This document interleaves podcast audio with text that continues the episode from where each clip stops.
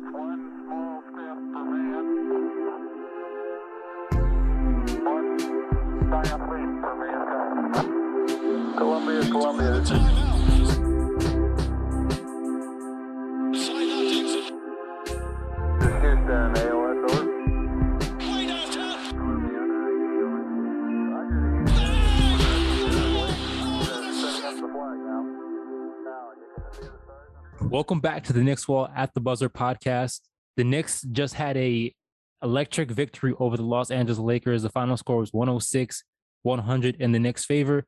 My name is Joshua Richards, and I'm here with Dean Joannou, Patrick Diaz, and Candace Pedraza. Dean, what are your takeaways from this first half that you saw from the Knicks? best start of the season, hands down. Everything was clicking. Everything was clicking offensively. Clearly, it's been a point of emphasis before the game, during practice, shoot around to get that ball moving. And uh, like I was doing highlights tonight, and it was really a pleasure to be able to to highlight some plays where the Knicks swung it from you know one corner all the way to the other, collapsed the defense, and and got some open corner threes. That was a big part of getting Evan Fournier going.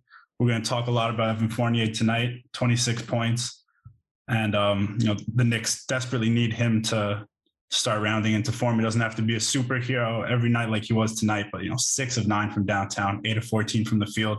Most importantly, Thibs trusted him to play 42 minutes, 41-54. Um, so there's there's a lot to touch on tonight, and uh, let's see where this conversation takes us. Of course, Obi Toppin led in plus minus again, but that you know that's my guy. Yeah, I mean, I, I thought it was I thought it was a, a all a good all around team game. Everybody everybody showed up. Three this game, three starters actually scored in double digits, so that was good. RJ was very efficient, shooting eight for four, hit um, three threes, seven uh, seven uh, rebounds. So it was a, a pretty solid game for the starters, which is really good to see going into the next matchup. You know, maybe they can get something cooking. Um, yeah, I like what I saw. Like Dean said from Obi, he um, I guess Thibs is um, giving him. Um, I guess he's looking to give him some more time. He he played 22 minutes, and like you said, he led the team in plus minus. Uh, 12 points there. He hit a nice little mid range. Um, in the what was it, the third quarter, I think, or fourth quarter, I think it is, over AD. I think it was. Um, so it was a pretty So calmly. He wasn't worried about that at all. He got right into Yeah. it with smooth swoosh. Yeah, it was nice and wet, right? It was a nice, a nice wet shot, like nothing but net. Um, IQ again, of course, you know, all reliable with the threes. Got a, got some nice bounces on a couple of those shots. Um, and unsung hero Alec Burks again coming through in the fourth. So yeah, just a solid, solid team game. We got a, a taste of the rookie Quentin Grimes out there. Hopefully, he can get a little bit more time next time. But uh, yeah, um, I'm very happy with the with, with how the team played tonight. Just real quick, you said uh, unsung hero Alec Burks. I like to be on the record to say that he should be sung hero Alec Burks. Oh yeah, praises. That is my guy. Yep. I'm so happy they re-signed him. I'm so happy they didn't take for granted what he did. I stand by giving him. You know, it was basically the same deal that the Mavs uh, gave Bullock. I stand by picking Alec Burks in that situation ten times out of oh 10. yeah, So yeah, yeah, yeah. Well, I'm let- right there let me- with Let me read this I'm Alec right Burks there with you. first. I love Burks. Um, he last season he, I mean, he just you know just picked it right up this year. You know, just they call his number like you said. Um, he's a hooper. You know, and he whenever his it, Thibs calls his number, he's right there. Yeah, But let me let me just read Alec Burks' stat line real quick. 12 points, six rebounds, three assists, two steals, four of 10 from the field. Um, not not great, but like one of three from three. I remember he had like that one like reverse layup, and I'm like, this is not Alec Burks. Like he used to break those all the time last year, so it's good to see his finishing increasing. But talking about that first half, um, it was amazing. We went off to like a 10-0 run in the first uh like whatever two minutes of the game. Lakers had to call a timeout. Evan Fournier hitting those tough fall away shots hit a nice um catch and shoot a shot as well. See Randle taking it to strong to the basket, RJ hitting those early um catch and shoot threes. It was just an all around great game to see them getting that offensive flow. Candace, what were your thoughts? Yeah, I mean, I want I'd love to continue the uh, just praises of Alec Burks really quickly. Um, the fact that he stepped up and I feel like he was the primary playmaker tonight with with Derrick Rose out with with his you know ankle issues. Like I wasn't expecting Burks to really be that primary ball handler. I was really expecting IQ to step up, and I was expecting more minutes for um, Fournier and RJ at the two as well. But I mean, he was just great. Like the assists don't show it, but I feel like he was really facilitating a lot more for the team. He was keeping up with the pace also with the rest of the bench, which is something invaluable that I feel like Derrick Rose brings to the team as well. So I really loved Alec Burks' con- contributions tonight. Even if the numbers don't reflect it, if you watch the game, you know that he was just solid all around.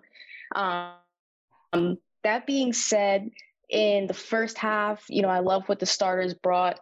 I will, you know, eat crow and I will admit that Evan Fournier had a great game. so, you know, I'll be the that I feel like people are already going to start to come for me because I made a questionable tweet the other day, but that's neither here nor there. But Evan Fournier, he was fantastic tonight. Um, I wish that I could have seen more from him defensively. Um, and that's something that I feel like not a lot of people have been bringing up um, in their praises of Fournier tonight. He could have been a lot better closing out on three point shots as per usual. But I think that the Knicks defense did start to fall apart a little bit uh, towards the end of the second quarter, and their offense just totally sputtered out against that zone defense from the Lakers. I think a game like tonight reminds us just how much the starters have been lacking because, again, they're not. I don't think they have the potential to be quite as good as a defensive unit uh, as that unit from last year but they also were playing pretty terribly offensively when it comes to cohesiveness and moving the ball. And so just them finally putting together a game and a performance where they seemed in sync, um, you know, that covers up a lot. They're not going to be perfect on the. I obviously would like to see more from Fournier uh, on that end, but they really, um, they really impressed me tonight, and I genuinely think it's something that they're going to build on. Um, I don't want to be cynical in any way. I really think they could build on it. And another thing I would love for them to build on is uh, getting Obi Toppin minutes with Julius Randle. Um, they were both good independently tonight when they weren't on the court together. When they were on the court together, I thought it looked great. And I know they might not uh, fit. I know that the rotation might be kind of difficult to figure out for Thibs. It's it's a little challenging, but like in a game like tonight on national TV, everybody watching, like all eyes on the Knicks, it's very plainly clear that Obi Toppin is you know, one of the better players on this team, one of the best players on this team. They took him eighth overall last year. And I don't think it's Obi versus Julius Randle in any way. They're just both really good. The Knicks need to win games and they need to invest in the guys that they invested in and, and double down on that. Yeah, I um I come oh go ahead. Oh no, I'm sorry. I know I was just gonna say like I really liked how much Thibs trusted Obi um, down the stretch with Julius specifically, especially when Noel just started to make stupid mistakes on the defensive end. And then also I think he pulled him immediately just after missing a layup, after missing that layup he fouled one of the Lakers players who was getting the rebound off of him.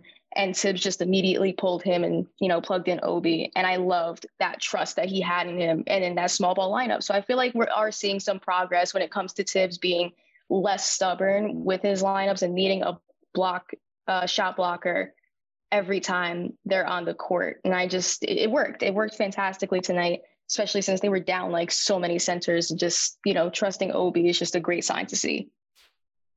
Yeah, um, I agree with both of you guys. Um, it's great to see Obi um, getting more and more, more and more time. And like Dean said, like you know, you invested in this kid. You know, you took him with the eighth overall pick. Just let him run. You're gonna get something out of Obi every time.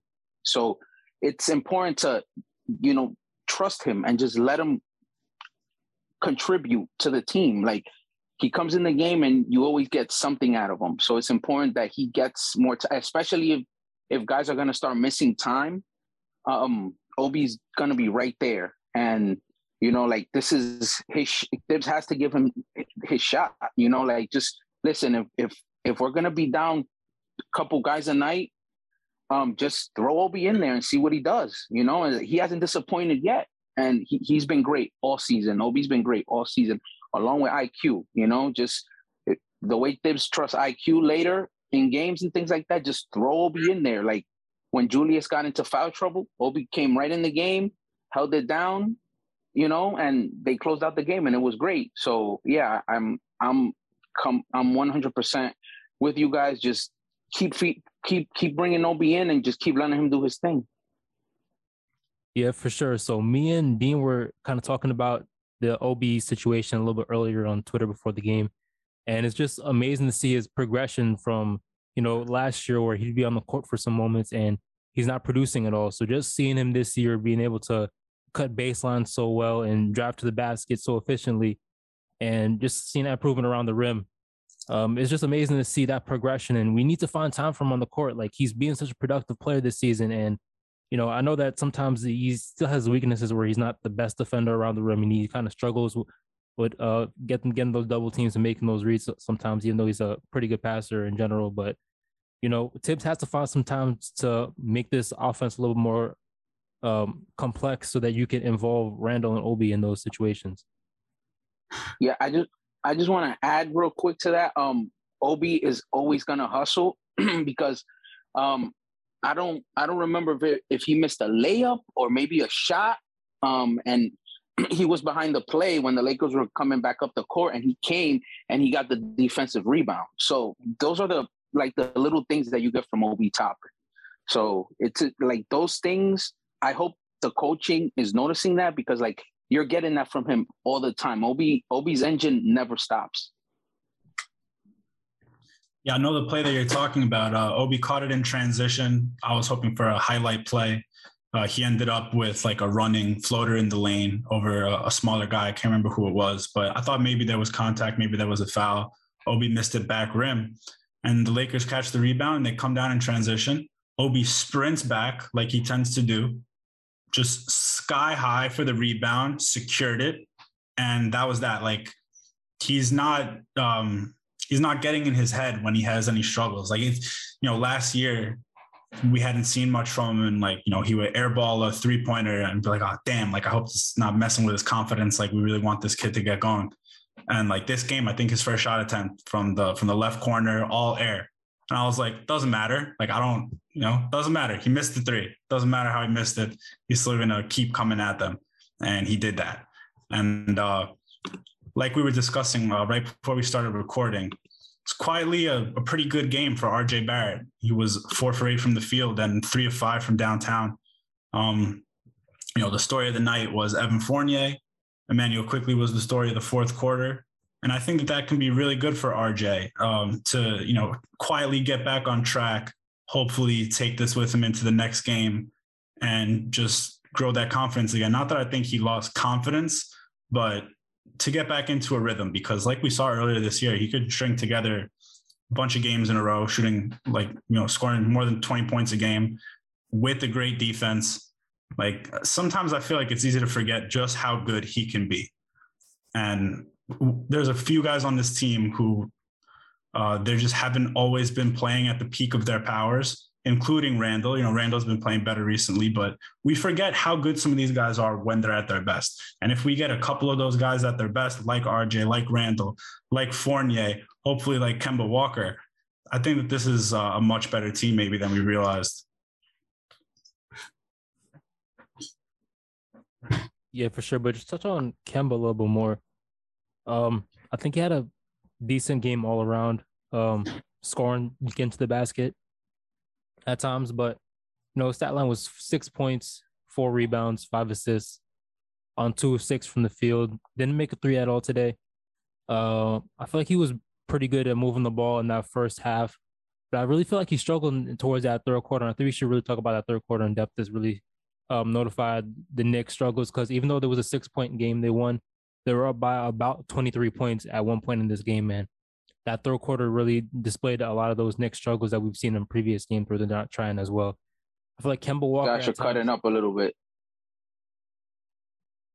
Look, um, the last thing we heard was 23 points. After that, um, after the after you said that the Knicks had the lead, uh, 23 point lead, um, that's where it started to cut up. So you know, if you want to start off from there. No, yeah, you could probably even uh, you were talking about the third quarter in Kemba, so probably uh, easiest to start from there. Yeah.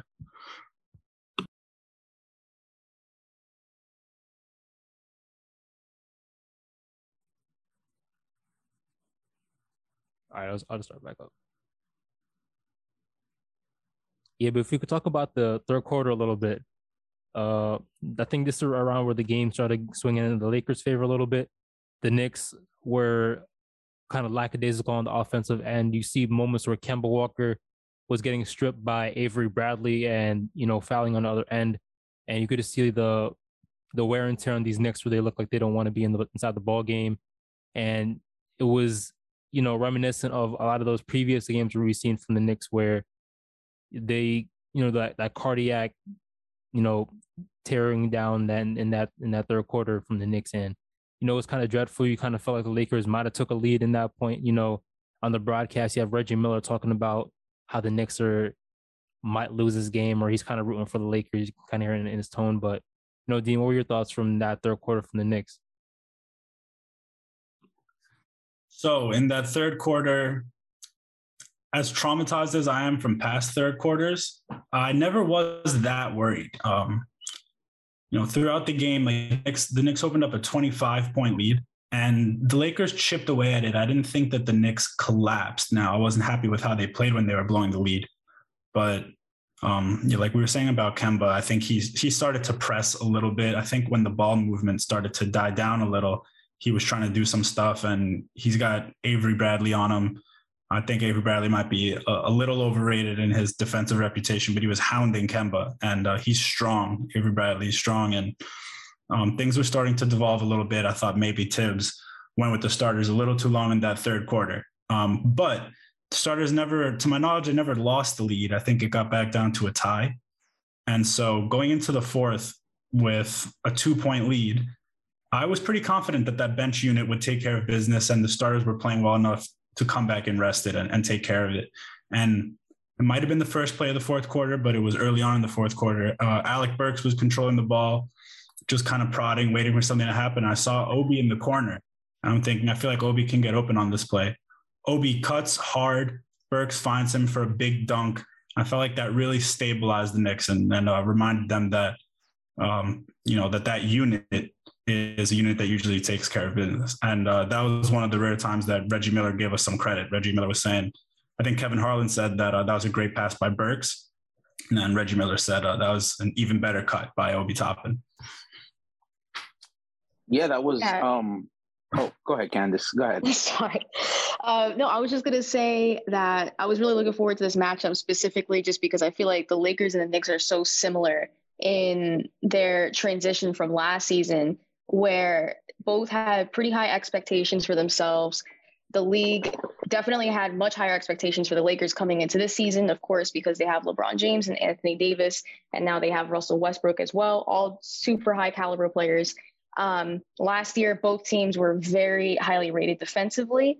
Um, the Lakers had a little bit more offensive power last year than the Knicks. And this year, it was pretty much expected to be the same type of defensive rating for both teams. But as it turns out, the Knicks have a better offensive rating than defensive this season. Um, and same goes for the Lakers, where their defense just dipped completely. And so I was just really interested to see the matchup because I just wanted to see like those tiny differences in the defensive effort from the Lakers and from the Knicks this game. And I feel like the Lakers defense from last year really started to pop out in the third quarter. Um, and I think that's what really just got the Knicks down a little bit. But I never felt like, like you said, Dean, that it was going to end up being one of those like third quarters of doom for the Knicks. It just felt like, all right, the Lakers are stepping it up now, and they realize that this is like a serious game. We're going to try a little bit harder to make you work for these points. But, you know, obviously the Knicks bench, as usual, just really held it down. Yeah. Um, speaking of the third quarter, um, it, it continues to be the boogeyman for the Knicks. Um, I think the Lakers started on like a 9-0 run, um, and Russell Westbrook went off. Um, and like I think Dean mentioned it, I feel like they've let the let the starters go a little too long in the third quarter. I felt like um, maybe they should have took them out when the Lakers were starting to get hot. Um, luckily, the Knicks didn't give up the lead. Um, the most they did give up was the, um they just let the game the game get tied, but um like like usual the the the bench came in and just calmed things down, and um yeah just just got it tying up in the third quarter. It's just it, it's just it's crazy how it just continues to happen in in games. Like the third quarter, just I don't like the Knicks just come out sloppy, and like they, I, I guess they fall back a little bit or or sag off, but like the Lakers were were out of control. Westbrook went off for 18 in that quarter alone. So um, it's just just that third quarter.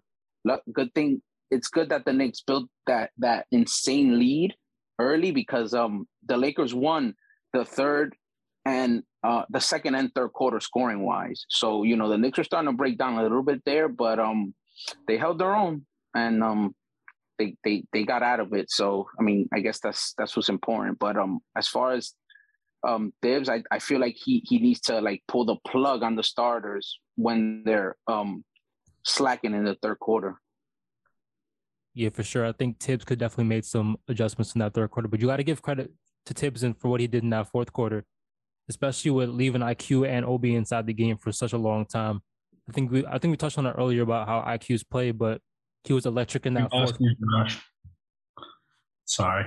Repeat that. Oh, we lost you with the clipping. All if right, you want to start again. Yeah, for sure. So I do think that Thibs could could have made some better adjustments in that third quarter, but we have to give credit credit to Thibs for what he did in that fourth quarter with leaving IQ and Obi in the game for so long. Um, we touched on it earlier, but IQ's ability to hit those three pointers in that fourth quarter were huge for us to help us push us back into the lead, especially when the Lakers are trying to make that late game run. Um, Obi Toppin was given infectious energy the entire time he was on the floor, and you know what? Candace touched on it earlier. Alec Burks holding down those point guard responsibilities in that fourth quarter and just having Evan Fournier on the floor in that fourth quarter was huge, especially not being able to see that in previous games.